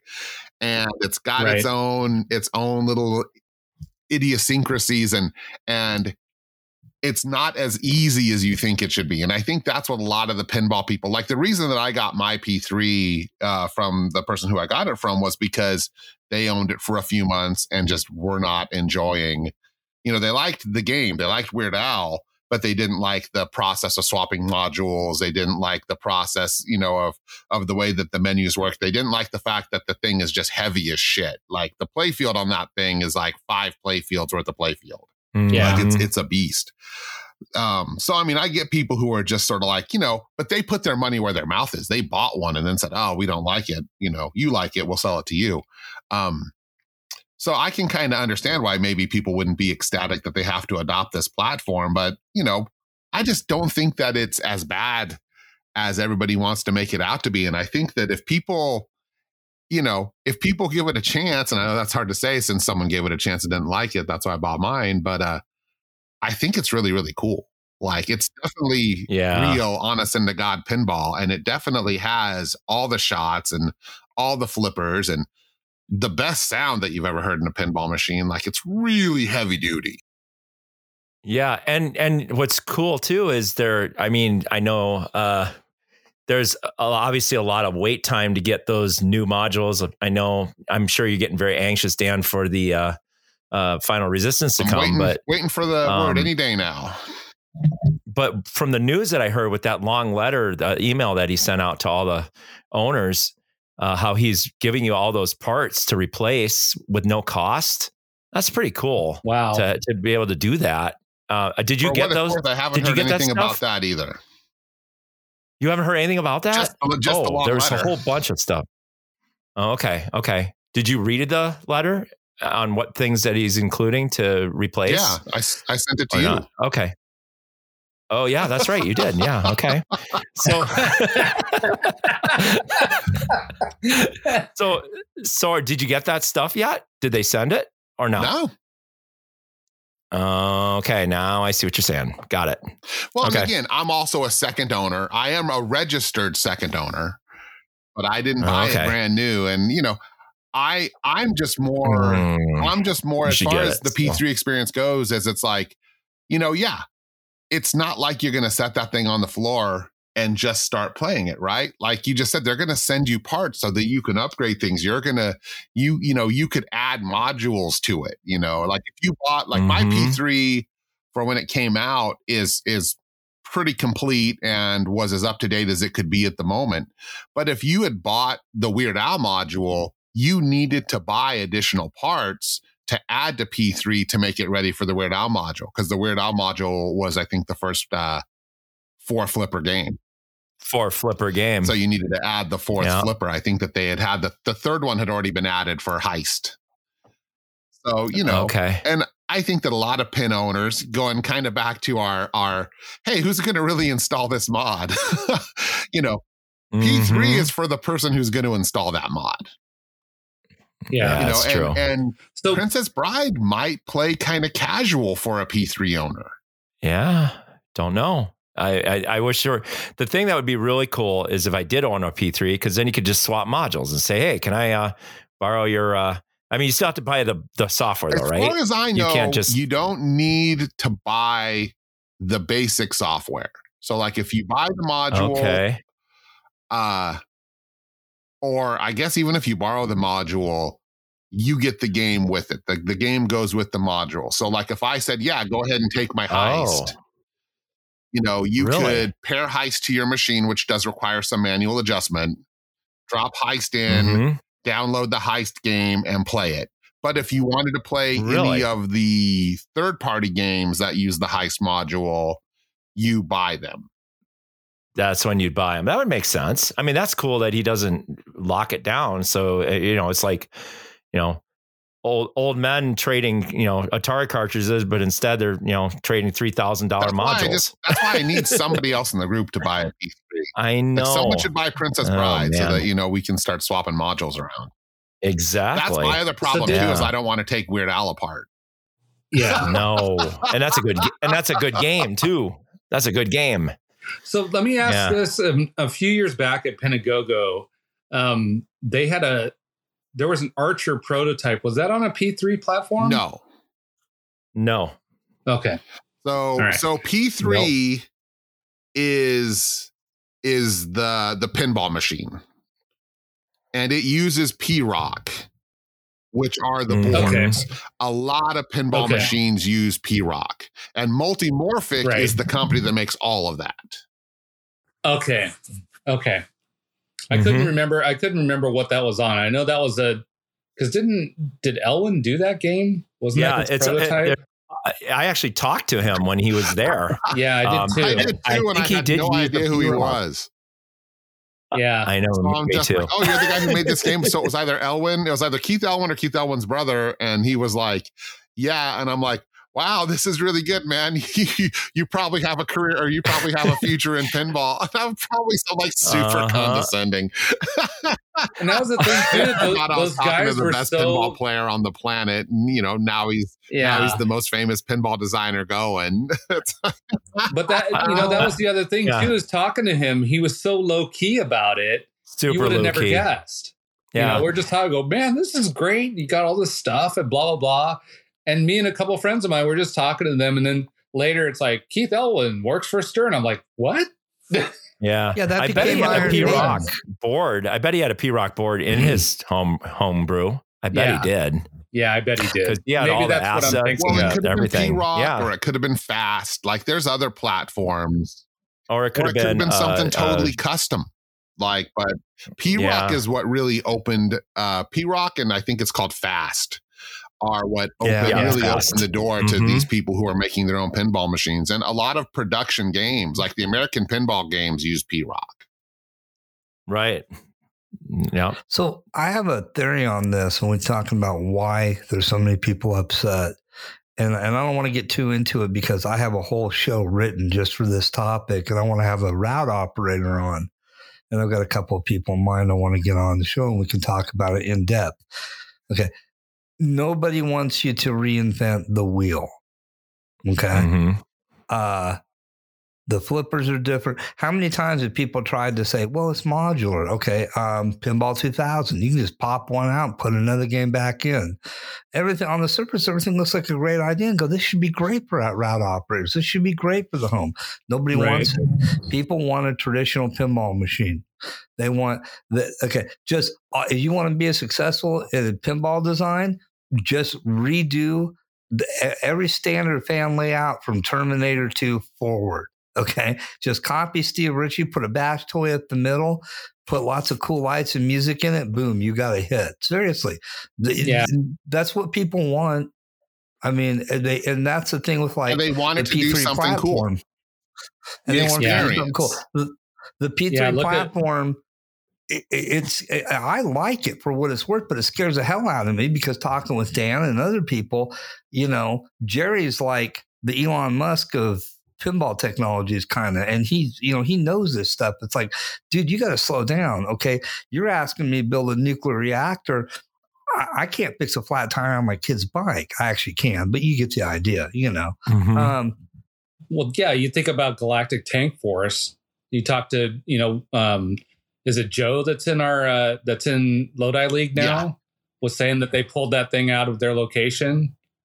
That somebody pulled it out of the location because it kept breaking too much, you know. And then if Mm. it doesn't use, if it does, like I could see what you're saying. If a route operator has a lot of uh, Stern and Williams games, is he going to put a Jersey Jack in there? Is he going to put a P3 in there? Probably not no because it's another another kind or another rack of parts he's got to carry around to fix it. You know, oh, the flipper pawl isn't the same on this P3 as it is on a Stern or a Yeah, but it's not the Now same on a a Williams ton as it is on a Stern parts. or on a Bally or Yeah, on a you know I JJP. You know, a different Right. game's going to use different parts. The problem with Yeah. P3s being on location is that most of the fancy modules use a lot of servos. Ah, yeah. And the trough on the P3, which will hold 100 balls, is oh, Is that how many it holds? It's like hyperball. uh, So it's okay, here's a question: Do you how many balls do you get with the P3? Uh, I think that like it's 100 based on the module. I think that like Weird Al, you install 15. Uh, so do the balls come with your module? I assume so. Okay, I, I I never that never came to my mind, but yeah, that is Um, and crazy the that you can have drop's that at many. the top of the game it- not the But bottom it, yeah, it's it's it's Right, kind it's of in the the top. middle because yeah, there's no shooter lane that it's just in the the middle? ball Okay. dispenses uh, up through the module. Um, but it is you know because both of the guys I know who have routes and have operated their P3s have just said, oh yeah, they just they're just not reliable enough. You know, for the No, pounding. they're not. press start is probably the most friendly like maintained arcade that there is and you know weird al couldn't hack being on location there and my garage Nope, works, and it's at Yeah, Comic and my- Kingdom, and it's down yeah, a and my lot too. works great Yep. but yeah you know when Yeah. the game's on location you know it's it's being asked to do different things um For, forgive me for asking: Is Press Start in Auburn or is that the one in Reno? let's start in Reno. That's the one in Reno. In Reno, Mhm. okay. that's like Okay. mark's home arcade Yeah, Yeah. we got to we got to make a road trip up there. oh yeah for sure i'm a, You absolutely and definitely come to the private locations too, for sure. Nice. Yeah, I'll definitely uh, take you around for sure. But but I think that's part of what what is people got people up in arms because they love the theme. Just like with Weird Al, they love the theme. Go, damn it, Uh, that's a dream theme for me. But I don't want to invest in a P three because it's just too weird. yeah, they It's just want too the game different. They They want, want the the game. flat- They, They want, want the they love game. the theme. They want the game. They don't want the different. They want a traditional. Okay, the original Alien Heighway. A lot of people just went yeah because it was too different. They want a traditional pinball game. They they don't want a wide body. They just they don't. They want okay, they want Terminator Two. Boom, done. You know what I'm saying? i don't know if it was that as much as you just really couldn't Well, get a but no, highway but standard pinball cabinet. No, even American Pinball took some heat because their head was a little different. No, their okay, cabinet that's was not a that's not really what we're talking about here, though. No, but there there are people out there that that's Well, they sure. know they want Bally Williams. Period. here's, here's that's the what they thing really with, want. with the multimorphic, right? Like if you wanted the Princess Bride and you bought the Princess Bride, the collector's edition, which is the game and the module and everything, and you put it together and you set it down on the floor. It's you know, and you set it to start Princess Bride when you start the game. It's just going to work like it was a dedicated Princess Bride machine. But you know, you have all this mm-hmm. additional hardware sitting there for swappability Right. right? And I think that, you know, a lot of folks, they just can't deal with that. Like, if you're going to buy something that you can swap games, you got to buy more than one game. I bought my P3 for one game and I have two games. Yep. and pretty soon you'll have Maybe. four. Who knows if, if, if I don't if I don't get the situation resolved with my final resistance, I'm certainly not going to be running out to buy a Princess Bride. But I um, don't still blame think you you. should get heist. I love that game. yeah, well, we'll have to swap it in someday. Uh, Well, we will. Yeah, Yep. it's just it's Yep. it's a really cool platform and expect but the thing that kills me is when like don't get me wrong, I understand when the super casuals, the people who we're talking about now, like they're just sort of like, oh, I don't want to like embrace this platform. I don't get why the hardcore pinheads won't give it a chance. Like, yeah, that seems weird It's not me. new, you know. P3 is 10 years old. Uh, the technology Mm-hmm. works, it's reliable. Um, yeah, it's different. It's not like us. I mean, and you know, keep in mind how many people bitch about the the difference in in Stern flippers versus JJP flippers. And like, I own them both. I haven't done any mods. They're all fine. They move the ball. Mhm. I have Williams games. They move the ball. Like, but people insist, oh man, if it doesn't have that snappy, you know, cheap stern feel, or if it doesn't have like that classic Bally Williams feel, like it's just terrible. And you know, the the, the flippers on the P3 are their own thing. Um Yeah, uh, it's just something you, have to get used to. I mean, like it. you have to be ready for it. Yeah. So yeah, Yeah. like, it's, the one the one guy in our league that has uh, so many Gottlieb machines at his house, they have a completely different feel than anything oh else. yeah, Gottlieb, you know? Gottlieb flippers are definitely their own world, right? But it doesn't like ruin the Yeah. game. It's just you know, No. it's like It's just It's part of the different. game. It's different. Yeah. Yeah. You accept it, you know, and play it's it It's like the way it driving a. German car versus driving an American car versus driving a Japanese car. They all Yeah, do the right, same yeah. thing the same way, but they have their own personality. Yeah. Yep. Yeah. So yeah, you know, just I'm excited about Princess Bride. You know, I the am unfortunate truth is I don't know anyone who's going to buy it besides me. So that's probably the only way I'll ever get to play it if I don't see it in the show. So you know, here's here's here's hoping. It's uh, That'd be sweet if they had one at uh, Golden State. you know, there's always you know the that's chance, one- like Th- They might. Yeah, they like might. They they bring that P3 once in a while. That's true. They had it at Golden. They had the the final resistance there, and I was surprised. Yeah. Uh, Unfortunately, it didn't Gogi- work as well Ace, as it should have. Ace But Gogi that brings Yeah. it, right? it's a, yeah, yeah. Yeah. It's Maybe Ace Gogi, and Ace I'm Gogi. Wow. Wow. Those guys drive up from LA to bring that stuff? Yeah. yeah. Yeah, Wow. he's the one who brought Weird That's Al awesome. last Weird Al the year before. Yep, he and brought he Weird Al sold, last uh, time. He sold Yep. Jeff uh, uh, Legends Legends, of of Valhalla. Valhalla. Legends of Valhalla, So Yeah, yeah, that which guy comes Dan up. and I were He's- playing when Shane, when, uh, Shane, when he's bought it. he's cool dude. Yeah.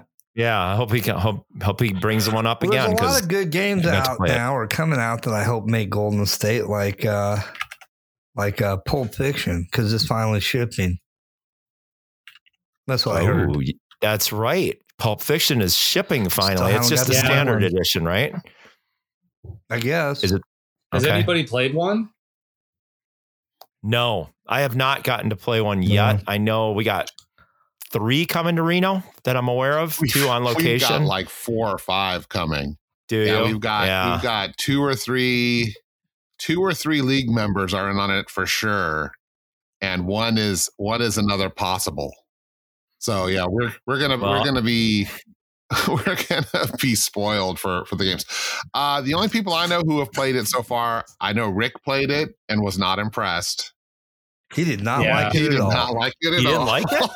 no. really, No, Rick? he he did not say kind things. He said worse things about that than I said about uh, Wow. uh was it Ninja Eclipse?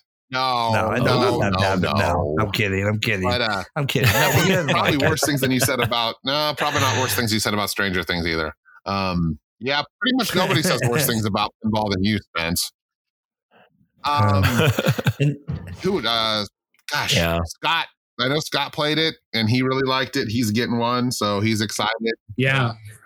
And I think Shannon might have. I wanna play- Shannon I wanna play, it, uh, and I think Shannon's still in on one. I don't know. Shannon's kind of been moving around. yeah, yeah. Shannon's still getting one. Yep. I Mhm. remember that the Shannon did say he wasn't going to get a Jaws. Yeah, I'm sure he'll. At least that's Yeah, what he he- told me he last figures time I a lot of people are going to get it. Yeah, Nobody a in lot, our of, group lot of got one locations yet. I don't it. think. That's weird. Yeah. Yeah. But uh I'm Yeah. waiting for people I'm waiting for people to to get it, but I don't know. I think it looks fine. I mean, I love the theme. Play it. Just play it and you'll see. I don't know because you me. know The one- some of those OG kind of OG new G games I like. Like I really like Beatles, but I I wasn't impressed Yeah. too much with Bond. Although I liked it a lot better when I played Jason's. Mhm, So I'm mhm. hoping I'm hoping for good things. And the other thing too is um, if you like the shots on the Bond 60th, it's got that taste of it on Jaws. So Man, I still Yeah. want Beatles. I love that game. I do too, and they're going down in price. Beatles is great. Beatles is great. I agree with you on that, Dan. That is a great, great updated version of Yeah. Sea Witch for sure. It's For just sure. Oh, Sea Witch is a terrible game, but Beatles rule.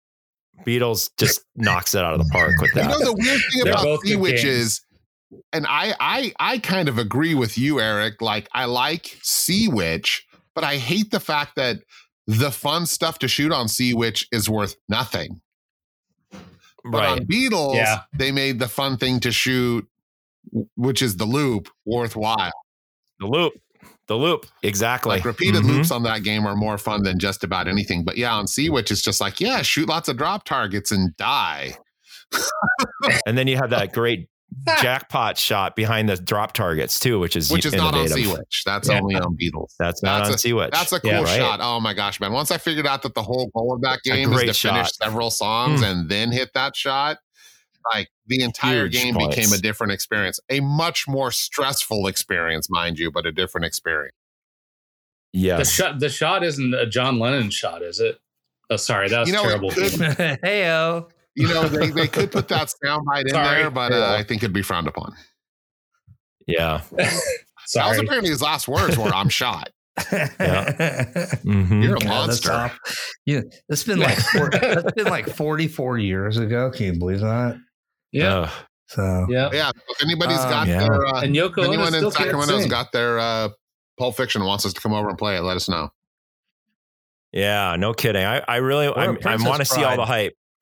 Uh, Or Princess Bride. Or yeah. Princess I'll- Bride, yeah. When you get it, Dan, I'll be there. I'll be at your doorstep when you get it. Just Don't so you hold know. your breath. Well, it's probably going to be a few months.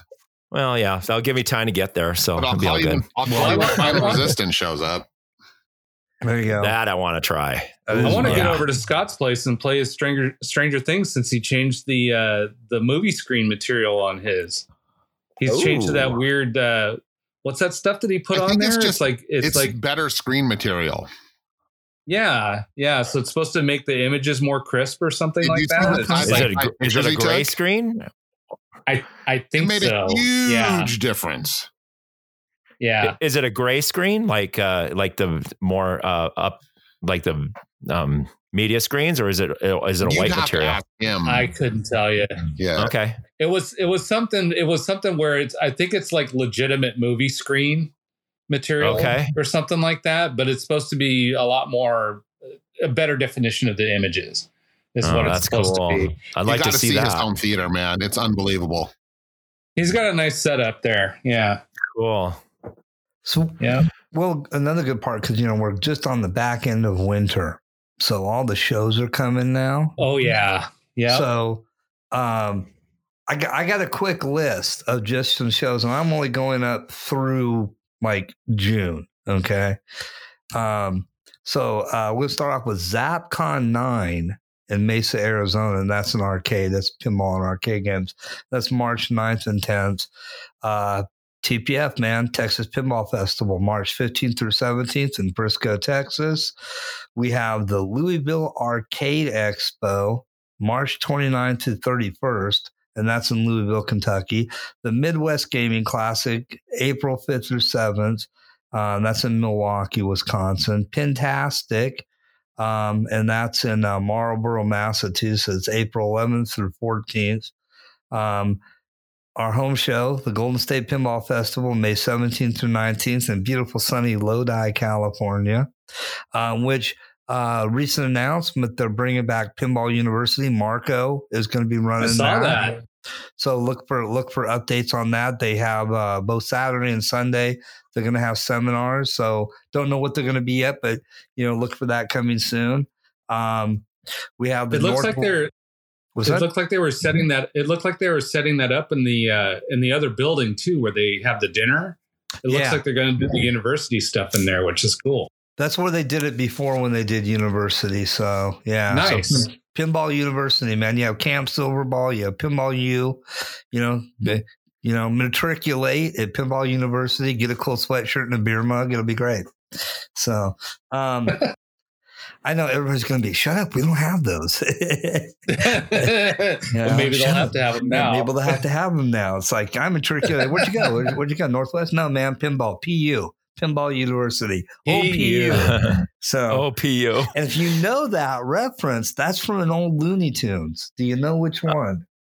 Oh, One of my all-time favorites. And they only did these characters only did, for to my knowledge, one cartoon. oh, The Dover. Boys. Dover Boys. The. Dover Boys. Tom, Dick, and Larry. They were trying to Huh. rescue their sweetheart, dear sweet Doris Standpipe, from the evil Dan Backslide. And they all went to Putnam University, old PU. Look it up on YouTube. It's a That's great funny. cartoon. It's freaking hilarious. and uh it's just one of those one-off crazy Looney Tunes where you know the guys were drinking a lot that Friday or whatever, and said, "Let's do this," and uh, and they did. So, um, so okay, so back to the show. So after GSPF, May seventeenth through nineteenth, beautiful Sunny Lodi, California, and Pinball University, OPU, um, and Camp Silverball. Um, we have the Northwest Show in Tacoma, Washington, June 7th through the 9th. Another Um, great show. That is a fantastic I- show as well. You and Dan have been, and I've never had the privilege. I haven't been You there. gotta go. It's on my list. It's on my uh, bucket it always is right before school gets out, so I can never take off those days. yeah. I think for me, Yeah, that's, a little too close to GSPF to justify both, but I have in the past when it was closer to Pinagogo, and Mhm. yeah, it's uh, it's it's, it's worth the trip. Flights are cheap. Yeah, flights are cheap to get up there. So Well, we're we're starting True. to get a lot more. Yeah, we're starting to get a lot more shows in May. So we have the Ohio Pin Fest, April fourth through sixth in Girard, Ohio. We have uh, May second through fourth, the Allen uh, Pin Fest in Allentown, Pennsylvania. The VFW Ann Arbor show in Michigan, May fourth through fifth. That's uh, Clay Harrell's show.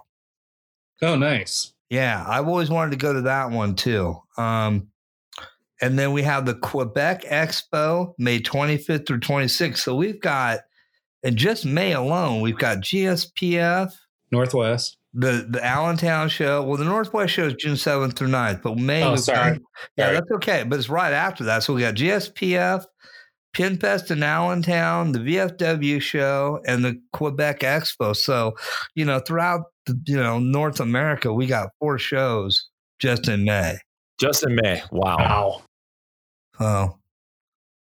But uh so we got some good stuff going on. Um so that's a list of the shows um that are coming up that I have so far. And then that like I said that just that just brings us into June.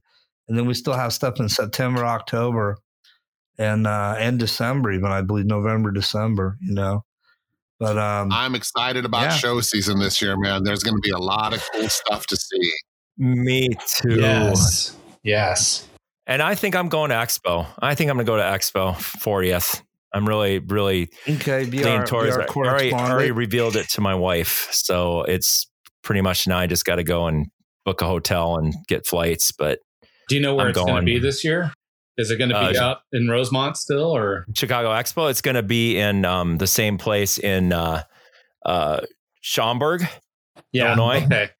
and but they but they're expanding it by I forgot how many square feet. It's gonna be it's gonna be a good show, and I know Rob has been improving it year after year, but he said this is one not to miss. It's gonna be epic. It's gonna be a really good show to go to. So uh, I'm probably gonna go. And it's in my close to my hometown. You know, Yeah. only a few hours away. No matter So- what, they all they always have a good vendor area. The vendor Yes. the vendor experience at, at that show is always really good. Yes, yes, it's uh, Turn brings vendors- out If you're local, though, you can't like Yeah. bring a bunch of stuff home in your carry on. Nope. Nope. That's the only drawback. But Yeah. um it's a fun show. I've like I said, I went there a couple years ago and I really enjoyed it. I mean, the the free play area was not as not as good as I expected, but it's improved since then because they listened to our feedback and uh Well, Are they had to definitely improve it. having They- more. It couldn't be any worse. right, right, It's exactly. changing, right? Because it was an industry show, and I think that now the industry is is the collectors, and so it's it's more Yeah. it's more collector and and and enthusiast orient enthusiasts. is What I was looking. For. Well, it's the collectors hanging out with the vendors. That's the v- Right. vibe it is. It's Right. definitely a vendors show, but at the same time, it it has that Texas Pinball Festival, Golden State Pinball Festival vibe. And people are really cool and hang out. And the Pinball Olympics, if you get a chance to go to that, you got to do that. That is that's the highlight of the trip every time I go. Well, it's the only time I went when I went to go do it, but I definitely want to do it again. It's that's fun. it's a fun activity and uh, just a great way to hang out with people and just totally cut it loose. It's great. Right so, on. yeah. Well, I think that's going to wind up the show. So let's do some. Unless you guys got anything. with- Uh, you guys got anything? No, I think we covered what we wanted to cover I today. think, yeah, I think we covered everything. Yeah. So- Great conversation. Yeah. So I'm going to start out with shout outs and thank yous. Um, mine are just to a couple other shows. Um, one still active, one archived. Still active show. Silverball Chronicles. Their latest episode is a, a, a Roger Sharpe thing. And I was trying to listen to it in my work vehicle and I couldn't do it because the sound just wouldn't come up enough. That's not what I'm giving the shout out for. The prior two episodes were a series on Capcom pinball. Their first Oh, episode nice. and they did a really nice in depth on the history of Capcom pinball from when it first started to when they closed their doors. The games they produced, the people they hired, the stories, the Python adventures, you know, um, the things with Mark Ritchie going on, um, you know, and and the, the good, the bad, and the ugly of it.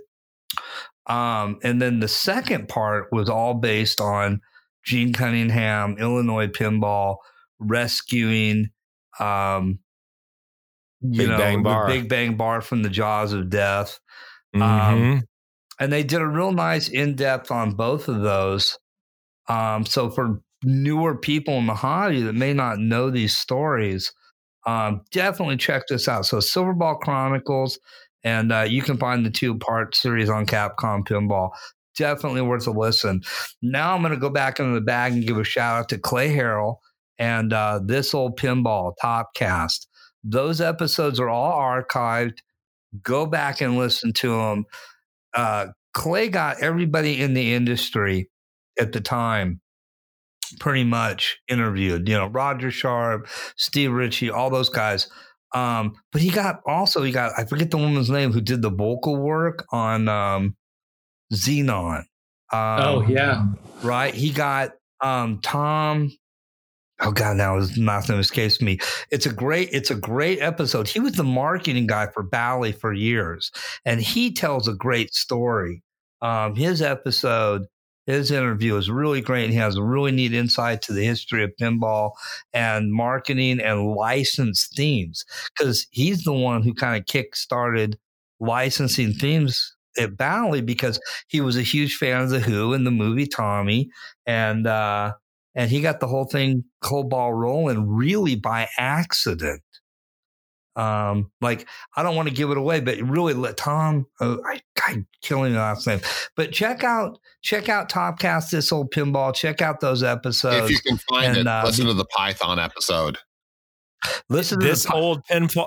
What is it called? This old yeah, pinball. Topcast this old pinball. Yeah, look it up. They're all This archived. Listen, the, a, few, a few real high points are, are as as Dan said. The Python Anghelo episode is epic.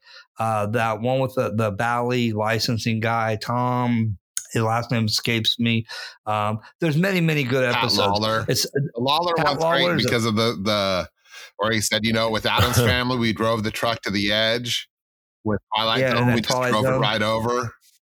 over the butt, yeah, over the bus right, truck right over the edge. Yeah, That Yep. Lawlor episode. It's a three part episode. It's really good. Steve Ritchie, George Gomez, um, you know the artists of the day. I mean, hey, he had everybody in the industry on, and uh, really worth listening to. So those are my shout outs. No, besides maybe DeMar, is Cool. anybody better on a podcast than Gomez? Yeah, Like he always yeah. he always feels like he just lays it all out, man. It's amazing. yeah, Gomez brings it. You know, And Gomez makes great games. I'm loving my bond, and I can't wait till 1.0 comes out. yeah, But got to give a shout out to him. Yeah, he's a cool guy. I mean, I, I talked to him He's for a couple minutes. He's really minutes. cool. Yeah, when when I was I went to uh, Expo in 2022, I think, and they didn't have a um, a Deadpool premium to put out on the floor. He brought his personal game out. Oh wow. They, yeah, and brought it out and put it on the floor. And I I talked to him for a moment when uh, I was playing, it and he's like watching. I'm like, "What the hell are you doing here? Get the hell away from me!" you know, like one of those things- you can't you can't make a coherent sentence when somebody's looking over your shoulder when you're working. yeah, it's like, why are you watching me play? Get out of here. But uh, yeah, really nice guy, and just uh, the the talk he did with uh, with Gary when they didn't do the factory tour, so they did a talk in the in the uh, meeting room that year. And yeah, what a Mhm. great what a great guy! What a gift to the industry, right? Oh, That he's he's people like so that. approachable. He's just a really nice, down to earth guy. We're for definitely sure. lucky to have him steering the uh steering the bus of pinball. Yeah. Absolutely. Absolutely. Yep. Yep. Cool. Well, uh, I guess I'll go with shout outs. Um, Eric, thanks for being on the show. It's great to hear you on the podcast. I know you used to be on the roundtable discussion a while back, Yeah, and uh, it's great to have you here. And you sound great, and sounds like things are going well for you. Um, I want to give a shout out to all you guys again. You know, I really enjoy uh, um, having these podcasts once a month. It's perfect amount of time to talk about things. It gives a chance for uh, uh, news to come out and and and talk about some things that appeal to us as hobbyists and enthusiasts. Um, and I'm going to give a huge shout out to Jason, uh, who always opens his home to people coming over to get to experience games that we never get to play on location. And uh, it's just a blast to have him be part of the pinball community and have us all um, have a great time hanging out and having fun and uh, just opening all of his collection to everybody around the Reno Sparks area. And he would even open it to people who came down from uh, Sacramento. So if you ever come down here, uh, I'll definitely let him know. But thanks, Jason, for providing fun for all of yeah, us. if he listens, thank you for the frequent invites, man. I can't wait till it's not winter and I can actually act on some of them. Yep, exactly. Yep. Um, you know what? I'll give my my shout outs now. You know, of course, you know, thanks to you guys for, you know, always being here and uh making this whole thing possible. Uh big thanks to Eric for for joining us. Always always great to hear your voice. You know, thanks to the CCPL and our local competitive scene, the whole competitive scene up in Reno, Jim, all those guys keeping pinball alive, doing doing the work, making it happen. And uh, Yeah, and thanks uh, to add to your sorry, but you're talking about the CCPL. Thanks, Mike, for uh, opening your home for the uh, Winter Cup. That was a really fun time. So thanks. and especially you know going back to Mike and the whole board, you know, uh, big thanks to the uh, Northern California Pinball Group because uh, it's just starting for them, baby. Big, big, big show this year. Big show, big show. big Oh, show. I can't wait. Can't wait. 82 It's going to be coming here before we know it. How many days? 82 days. Oh, Or, or by the time Mike fin- or by the time Mark finishes edi- editing this, you know, like seventy-two. 75. I don't think I have to edit much on this, except you know a little bit of sound things here and there. But uh, yeah. Anyway, yeah, no problem. I'll get it done as soon as Yeah. possible. yeah. yeah i'll just i'll just give a shout out to dan and to spencer and to mark uh, you guys thanks for having me on uh, i always enjoy doing these podcasts uh, it's good to talk about the games just pinball in general and just uh, what a great experience it is to be able to hang out with with people every other week in ccpl and and play some good games and just the camaraderie and the things that we come to expect and and looking forward to seeing people and hanging out at Golden State Pinball Festival that we don't get to see very often, and hopefully seeing some new machines. And also, another thing that's really exciting is there are so many more leagues opening up, at least in the Sacramento area. Um, the people that uh, I think it's the people that have flip that run Flipper House are starting these these leagues that run like every every week, Tuesdays and Thursdays or something like that in Sacramento. There is uh there's a league that's a, it's a loosely organized thing. Um, I don't remember what it's called. It's something silver ball, but um, yeah, it's just it's just good to see more and more people wanting to play pinball and having people in the community that are willing to open their homes, like Mark and Dan were talking about. It just it just helps build the community, and uh, you know there are three people in my neighborhood that have a freaking Godzilla. Three within a block of me. So it's just it's just really cool to see all these people with with games that want to get into the hobby and they want to go to locations and they want to play different games and they get excited when new stuff comes out. It's a great time to be in this hobby. And and again, just thanks for having me on. Eric, Yeah, you don't, thank we you, don't Eric. talk about other leagues on this podcast, buddy. Got to edit that out. oh, sorry. we got we got the uh, CCPL and we got the Reno Pinball. That's it. Oh, okay. No other leagues None of those other janky Sacramento upstart leagues. Yeah, okay. No, actually, I I've really been meaning to get out there, and I've I've received invites. Hey, come out, you know, check it out. It's good stuff. And I'm like, oh man, I need to get out there sometime. It's just with with our leagues, it's just you know, I already do I already do a night every week. It's just hard to find the time, but there's always more time Yeah, for pinball, right? I'm the same boat. I- I had to, uh, yeah, I had to uh, cut back a little bit too. I had a nice conversation with my wife, so I'm, I have to pick and choose now on the weekend. It's got to be either Friday Heidi- or Saturday. laid the laid the law down. oh, she did. Yeah, she did. My wife's like, just get out of the house more often. Just just oh. Isn't there pinball? Why are you here? oh gosh, Right. It's because because we're doing it at our house tonight. Yep, Cool. that's coming. well, that's our show for uh for February 2024. So, um, or February, March, whenever you know. No hurry, Mark. Whenever you get the. I'm gonna try to get done before February, so and, it's and if legit. not, because yeah, it's like you got till No, Thursday. Mark, you got four so, days, buddy. yeah, Chop chop. I got this. I got this. Okay. I got this. I can do it. All right, so that's episode 62 uh, of the Spinners Lit Pinball Podcast. Um, you can catch us on our home uh, at uh, SoundCloud. You can catch us on iTunes um, or wherever fine podcasts are sold. Um, the Spinners Lit at gmail.com and our Facebook group. Uh, what is our Facebook group address, Dan? Ah, just look up the Spinner is Lit uh, podcast. Pinball Podcast on Facebook. I don't know what either. Spinners spelled. Lit Pinball Podcast. I don't know. http Yeah, I don't know. http Don't really look that up, especially not at work. Just put shark, yeah. Just and then just and then just you know forward slash ball eats ball eats shark or shark eats ball. Yes. God only know. I want to see this you will not Uh, find anything that you want to find at that address. you Is that a subscription Maybe. site? So yeah, members members only area. Oh, Okay, got the jacket. I, I was gonna say you got the jacket. You're good to go. Um, Yep. Wow. It had snap You're and ignorant. buckles. All right, let's take us out, kids. Play pinball.